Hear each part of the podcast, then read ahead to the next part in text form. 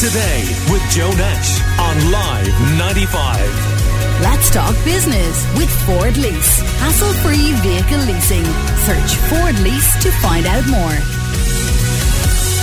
Well, last week it was uh, a chat with uh, the great Tom Flavin, executive chef at the Strand Hotel, about Christmas dinner preparing your turkey the day before. It's nice to put it in a brine so that you get it nice and moist. The salt in the brine, it's just about 10% salt and water in a big bucket or a big basin if you have. Um, soak the turkey in the fridge if you have room for it overnight, for like 24 hours in this brine.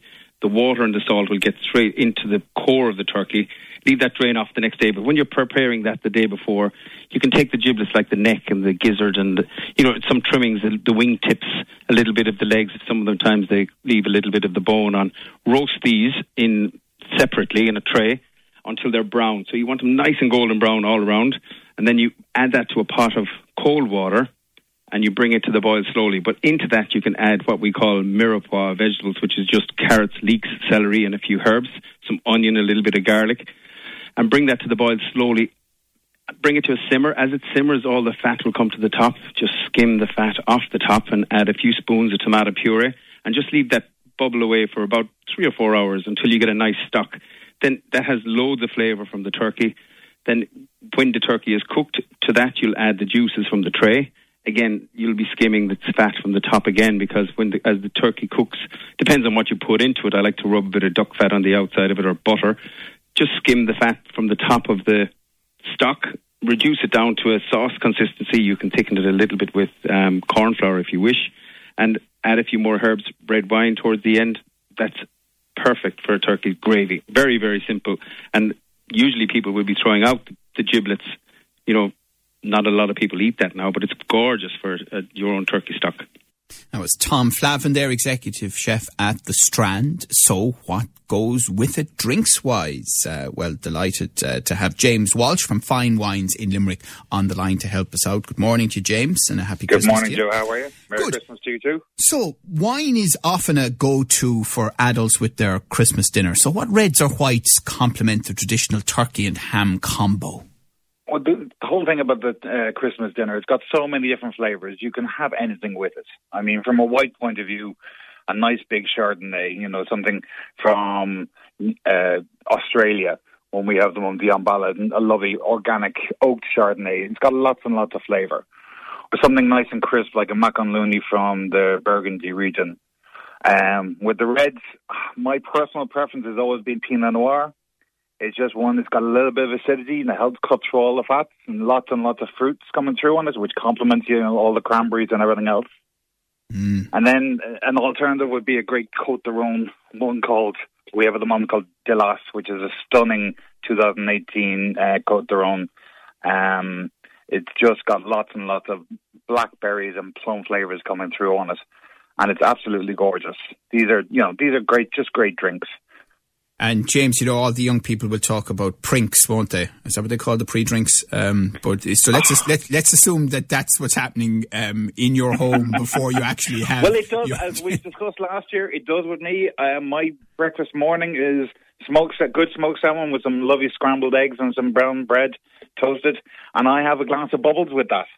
And you know, it, there's nothing better to start that morning off. I mean, this year is a tough year for everyone. They're going to be by themselves.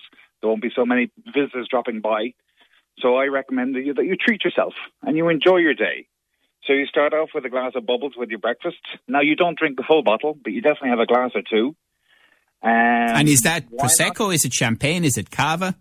I um, personally I stick with cava. Prosecco is drank weekly at the moment, from what we see.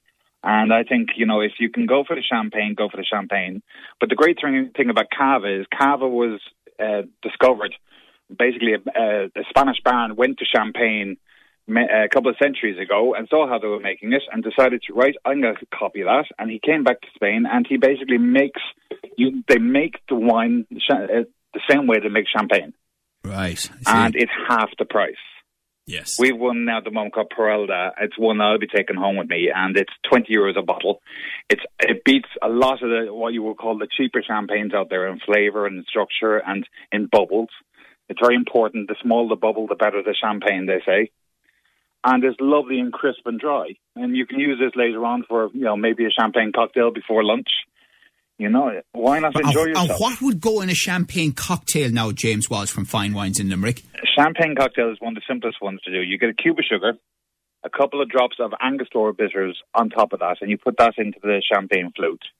You top it up with champagne, and then you add a small little dash of cognac, Lovely. and you sit back and relax with that, and it's absolutely gorgeous. And if you're not going down the bubbles route before dinner, what would you suggest? Well, you've got lovely crisp um, Burgundy whites. You've got fabulous New Zealand Sauvignon Blancs. We won Nua Mahi at the moment, which is around 14 euros. And that's absolutely gorgeous. It's not your traditional New Zealand in your face, you know, big, big on the nose and too much, sometimes too much on the on the pot. You get that serious zing at the side of your your cheeks like a sherbet. And this is a lovely soft Sauvignon Blanc. And that works so well. Even with the starters, you've got your smoked salmon starters, you've got your prawn cocktail starters, you've all sorts of different starters. And it works so well with that. Um, uh, craft beers, I mean, are they making an appearance around Christmas time? Absolutely. And we support Irish craft beers 100% within our company. You know yourself, we do the Kinnegar range from Donegal, which is great drinkers. Then you've got the fabulous uh, Limerick beers such as Treaty City. Uh, I mean, their Harris Ale would work so well with the starter and their Thomond Red Ale then with the main course. You know, they match perfectly with foods. These, you know, the craft beers are made for actually sitting down having a bite to eat with. Uh, they work very well. Then you've got Western Herd up in North Clare, or West Clare, I should say. I got given out for that one before. They drink very, very nicely. And there's all sorts of different styles. You have your stouts, you have your red ales, you have your IPAs, you have your double IPAs, which I wouldn't really start the morning off with because they can be up around 9 10% alcohol. I would save those to later on in the evening. Yeah, that is one thing you need to watch out with craft beers, isn't it? You need to check the alcohol content because it can vary significantly. Absolutely. And because of the quality of these beers, and same with wines, because of the quality, you don't notice the effect of the alcohol. Yeah. You don't feel the alcohol burn on your throat. These are very, very well made beers. And there's what we call balance in these products. And, And balance is very important. and craft beers are heading in the direction of things like uh, tropical punch beer and, and all sorts now. Absolutely. There's quality out there. Guys are experimenting with different hops and different flavor structures.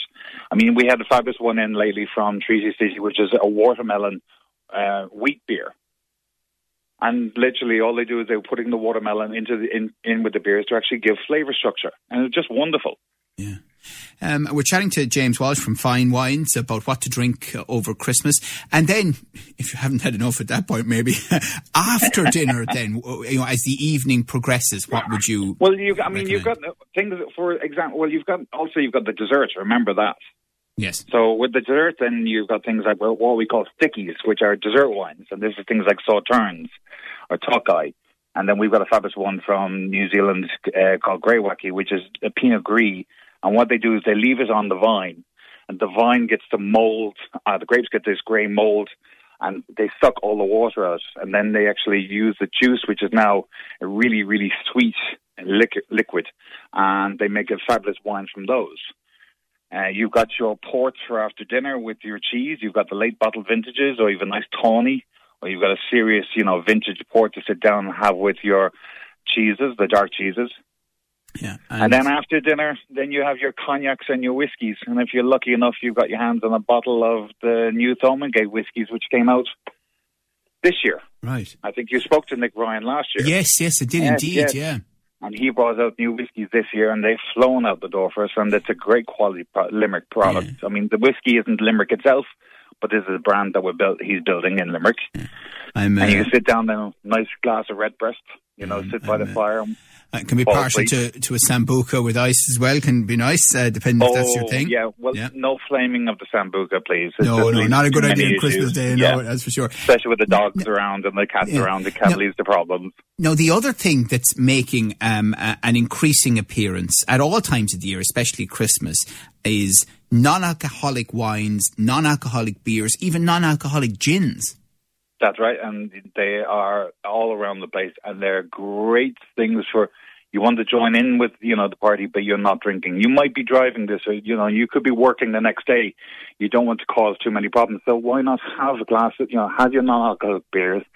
The gin, the cedar gins we have in the shops, they're wonderful. It's got the same flavor structure as a gin, and in fact, it can have a little more flavor. And you mix it with your nice elderflower tonic, or just and I mean, one of my favorite uh, non-alcoholic drinks is just tonic water with a touch of elderflower cordial. Mm. And that's a lovely, refreshing drink. You have it with a slice of lime and on some ice and just relax with that. But I mean, is the wine decent? You know, non alcoholic red and white wine? Compared to what it was 10, 15 years ago, it is. The, the way that these wines are made is that they heat them up to uh, basically boil off the alcohol. Alcohol boils at 70, 70.3% alcohol, uh, degrees. But what they're doing now, they're doing it in a vacuum. So there isn't as much damage done to the wines as they used to be. So there are some very, very nice ones out there. One we have in the shops at the moment is a French one called Pierre. And there's a fabulous Merlot in that, which would go very, very well with Christmas dinner. There's even a fabulous, a spectacular sparkling Chardonnay, which will drink so nicely you know, you can sit down and enjoy that with everyone else around you, or just if you, you know, whatever's happening, you can and, enjoy it. And, and I have found, I mean, even the mainstream companies, the likes of Heineken, for example, you know, they have worked very hard on the taste of things like Heineken Zero, and it's not just them.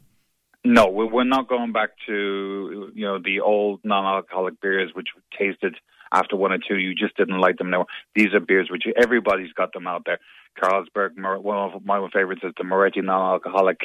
We've got um, a couple of good ciders as well. You've got Cronin's from Cork, which is non-alcoholic cider.